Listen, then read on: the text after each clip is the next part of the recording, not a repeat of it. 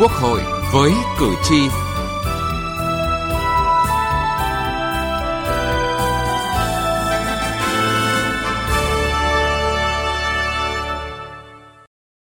Xin kính chào quý vị và các bạn.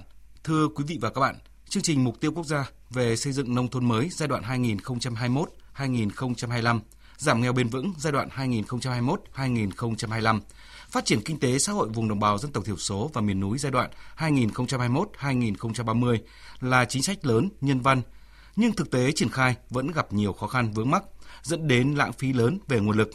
Đây là nội dung cần được đánh giá nghiêm túc và có giải pháp tháo gỡ kịp thời hiệu quả. Chương trình Quốc hội với cử tri hôm nay, chúng tôi đề cập nội dung này.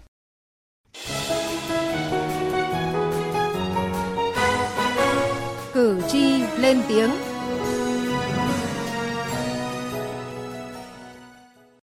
Thưa quý vị và các bạn, mặc dù được thụ hưởng chương trình Mục tiêu Quốc gia Phát triển Kinh tế Xã hội vùng đồng bào dân tộc thiểu số và miền núi giai đoạn 2021-2025, nhưng trên thực tế, nhiều dự án dành cho bà con vùng đặc biệt khó khăn vẫn còn nằm trên giấy.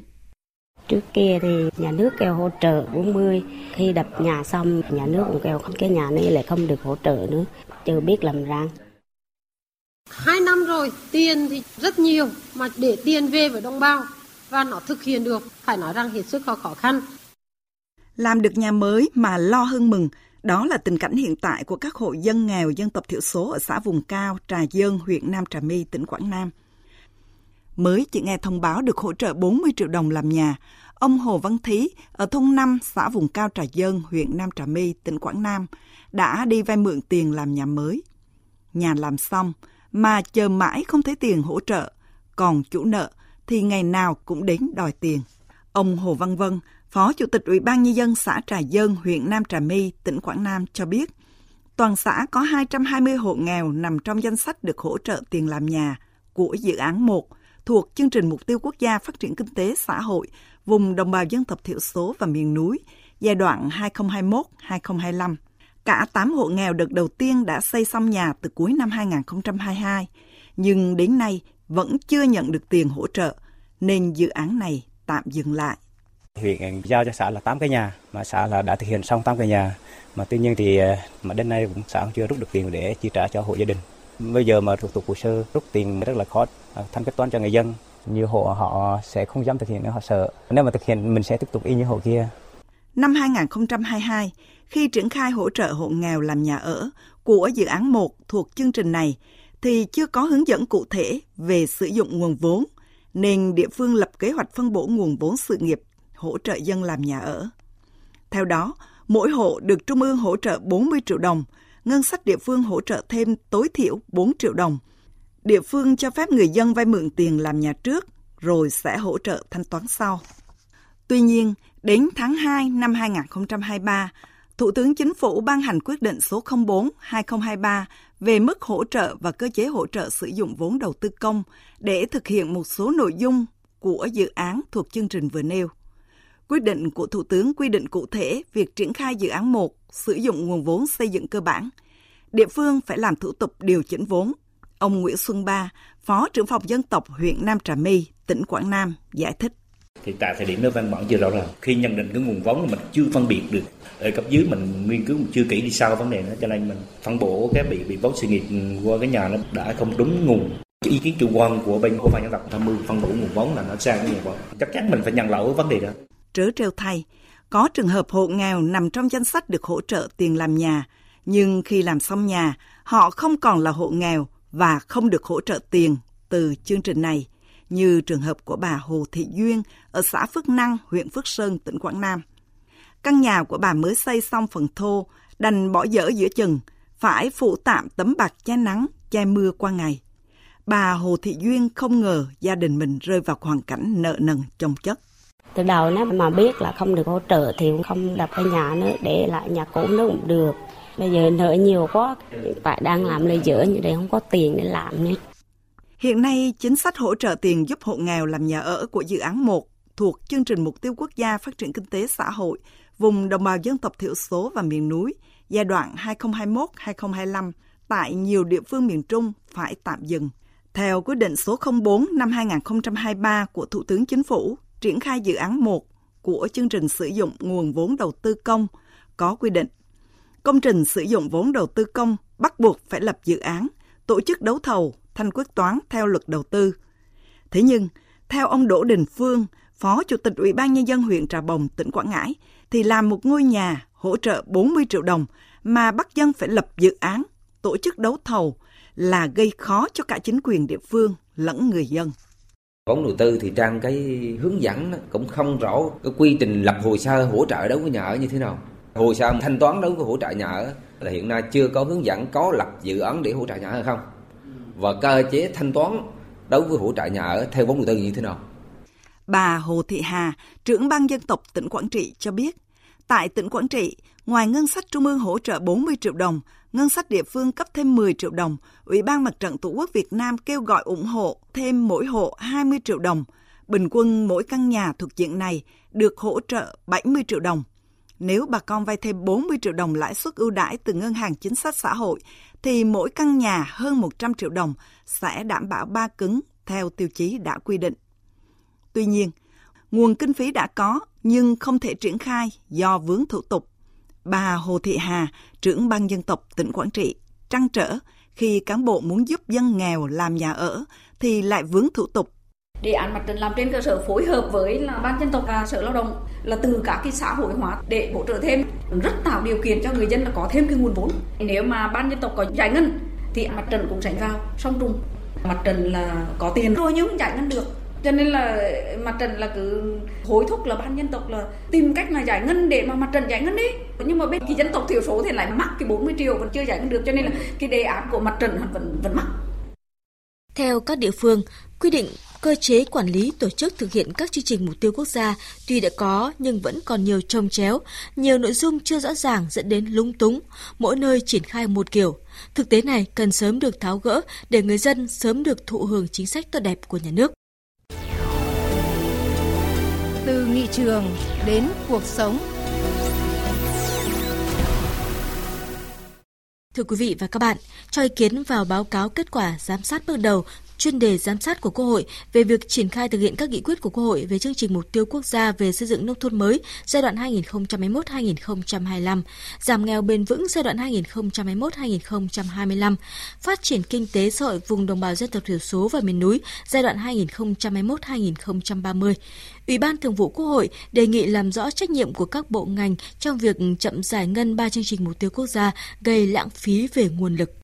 Qua giám sát cho thấy Chính phủ, Thủ tướng Chính phủ đã chỉ đạo các bộ, ngành và địa phương sớm triển khai các nghị quyết của Quốc hội về phê duyệt chủ trương đầu tư các chương trình mục tiêu quốc gia. Mặc dù khối lượng văn bản về quản lý, hướng dẫn thực hiện cả ba chương trình mà Trung ương phải ban hành rất lớn, trên 70 văn bản, nhưng đến nay Chính phủ và các bộ ngành đã cơ bản hoàn thành, làm căn cứ để địa phương cụ thể hóa và triển khai thực hiện. Mặc dù vậy, qua giám sát, nhiều địa phương phản ánh số lượng văn bản quá nhiều, 300 văn bản của cả trung ương và địa phương nhiều nội dung hướng dẫn chưa rõ ràng, khó thực hiện. Hiện tại đến giữa kỳ thực hiện nhưng vẫn còn một số nội dung chính sách, tiêu chí chưa được các bộ ngành hướng dẫn. Phó Chủ tịch Quốc hội Nguyễn Khắc Định đề nghị trong ba chương trình này gần 300 văn bản, chính phủ các bộ 73 cái, các địa phương hàng trăm văn bản. Tại sao phải nhiều văn bản như thế? Trong khi chỉ có một chương trình là mới, hai chương trình là cũ từ mấy nhiệm kỳ rồi. Thế tại sao bây giờ vẫn cứ phải nhiều văn bản như vậy? Qua giám sát cũng phải làm rõ một cái tình trạng đùn đẩy né tránh trách nhiệm để chậm công việc, cản trở việc thực hiện nhiệm vụ phát triển kinh tế xã hội, giải quyết công việc của dân của doanh nghiệp. Về vấn đề này, qua giám sát tại Quảng Nam, Phó Chủ tịch Hội đồng Dân tộc Cao Thị Xuân cho rằng 600 cái văn bản của tỉnh này chưa kể của huyện, chưa kể trung ương thì không biết ở xã cán bộ xã sẽ nghiên cứu và đọc như thế nào và hiểu như thế nào được. Vậy thì đã thành lập một ban chỉ đạo rồi thì tại sao lại không tích hợp lại những cái nội dung nó trùng nó chung nó giống nhau thế đây là cứ một sở lại thành lập lại ban hành một cái loại văn bản như vậy Điểm đáng chú ý qua giám sát cho thấy nguồn vốn đầu tư phát triển ngân sách trung ương phân bổ chậm. Quý 2 năm ngoái mới giao, chưa có cơ chế giao kế hoạch vốn sự nghiệp nguồn ngân sách nhà nước giai đoạn 5 năm cho các chương trình mục tiêu quốc gia. Việc lồng ghép nguồn vốn giữa các chương trình mục tiêu quốc gia khó thực hiện tiến độ giải ngân kế hoạch vốn ngân sách trung ương năm 2022 và giai đoạn 2021-2025 còn chậm. Việc giao các tỉnh chủ động cân đối nguồn vốn ngân sách địa phương và huy động các nguồn lực hợp pháp để thực hiện mục tiêu đạt chuẩn nông thôn mới nâng cao và nông thôn mới kiểu mẫu là rất khó khăn, nhất là đối với tỉnh nghèo. Chủ tịch Quốc hội Vương Đình Huệ đề nghị làm rõ trách nhiệm của các bộ, ngành trong việc chậm giải ngân ba chương trình mục tiêu quốc gia dẫn đến lãng phí. Giám sát này phải trả lời được những câu hỏi. Vì sao nó lại chậm? Vì sao nó lại vướng mắc? Các điểm nghẽn nó là ở đâu? Và cái việc tháo gỡ như thế nào? Ba cái chương trình tồn đọng mấy trăm cái nội dung. Ban hành nghị định 28, sau đó sửa 27. Thì bây giờ trách nhiệm của các bộ ngành ở đây thế nào? Mà để xảy ra cái tình trạng đấy, vì sao là giải ngân chậm, vốn sự nghiệp lại còn chậm hơn vốn đầu tư? Thế là, là làm sao? Để này cũng lãng phí rất là ghê gớm. Trả lời cho những câu hỏi của các thành viên Ủy ban Thường vụ Quốc hội trong phiên họp thứ 25, ông Y Winter, Ủy ban Dân tộc của Chính phủ nói. Chúng tôi cũng uh, xin uh, nhận khuyết điểm là một số cái nội dung nó liên quan đến trực tiếp của uh, ngành là cơ quan chủ chương trình mà thực hiện hướng dẫn một số nội dung. Đó. Ông Nguyễn Văn Hồi, Thứ trưởng Bộ Lao động Thương binh và Xã hội cho biết. Có hai cái văn bản chậm thì hiện nay các bộ đã đang phối hợp chặt chẽ để trong cái việc mà hướng dẫn triển khai ờ, hướng dẫn các cái địa phương quy định về cái ờ, hộ gia đình có thu nhập thấp và ờ, các cái văn bản mà hướng dẫn có liên quan. Trong phiên họp thứ 25 của Ủy ban Thường vụ Quốc hội, đoàn giám sát kiến nghị có phương án giao kế hoạch thực hiện nguồn vốn sự nghiệp hoặc thông báo nguồn vốn sự nghiệp ngân sách trung ương thực hiện các chương trình mục tiêu quốc gia giai đoạn 2024-2025 để các địa phương chủ động trong công tác phân bổ vốn, chỉ đạo dứt điểm việc hoàn thành giải quyết các khó khăn vướng mắc, nhất là sửa đổi bổ sung những quy định chưa phù hợp trong các văn bản quy phạm pháp luật hướng dẫn thực hiện ba chương trình mục tiêu quốc gia. Thưa quý vị và các bạn, đến đây, thời lượng dành cho chương trình Quốc hội với cử tri đã hết. Chương trình do biên tập viên Vân Hồng thực hiện. Cảm ơn quý vị và các bạn đã quan tâm theo dõi. Các quyền của người thuộc hộ cận nghèo thuộc diện được trợ giúp pháp lý.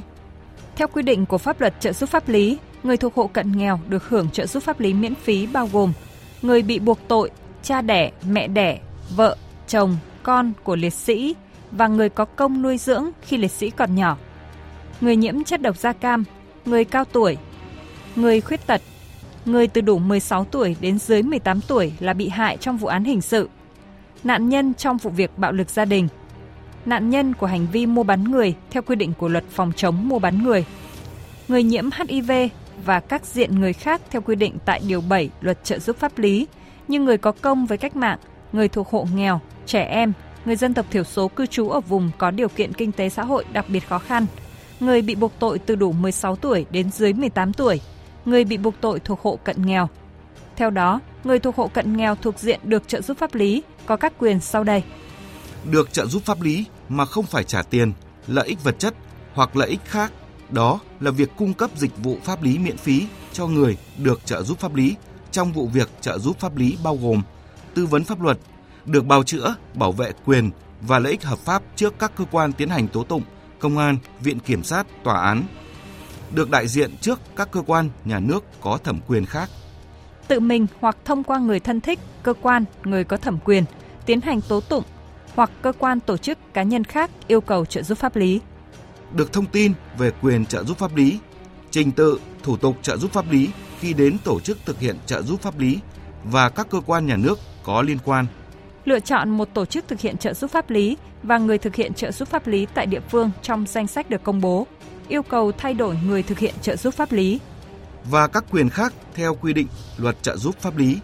Các bạn có thể tìm địa chỉ liên hệ và số điện thoại của Trung tâm trợ giúp pháp lý nhà nước thuộc Sở Tư pháp tỉnh thành phố trực thuộc Trung ương hoặc tổ chức tham gia trợ giúp pháp lý bằng cách truy cập danh sách tổ chức thực hiện trợ giúp pháp lý tại cổng thông tin điện tử Bộ Tư pháp, trang thông tin điện tử trợ giúp pháp lý Việt Nam, trang thông tin điện tử của Sở Tư pháp địa phương hoặc gọi về Cục trợ giúp pháp lý Bộ Tư pháp theo số điện thoại 024 6273 9631 để được cung cấp thông tin liên hệ.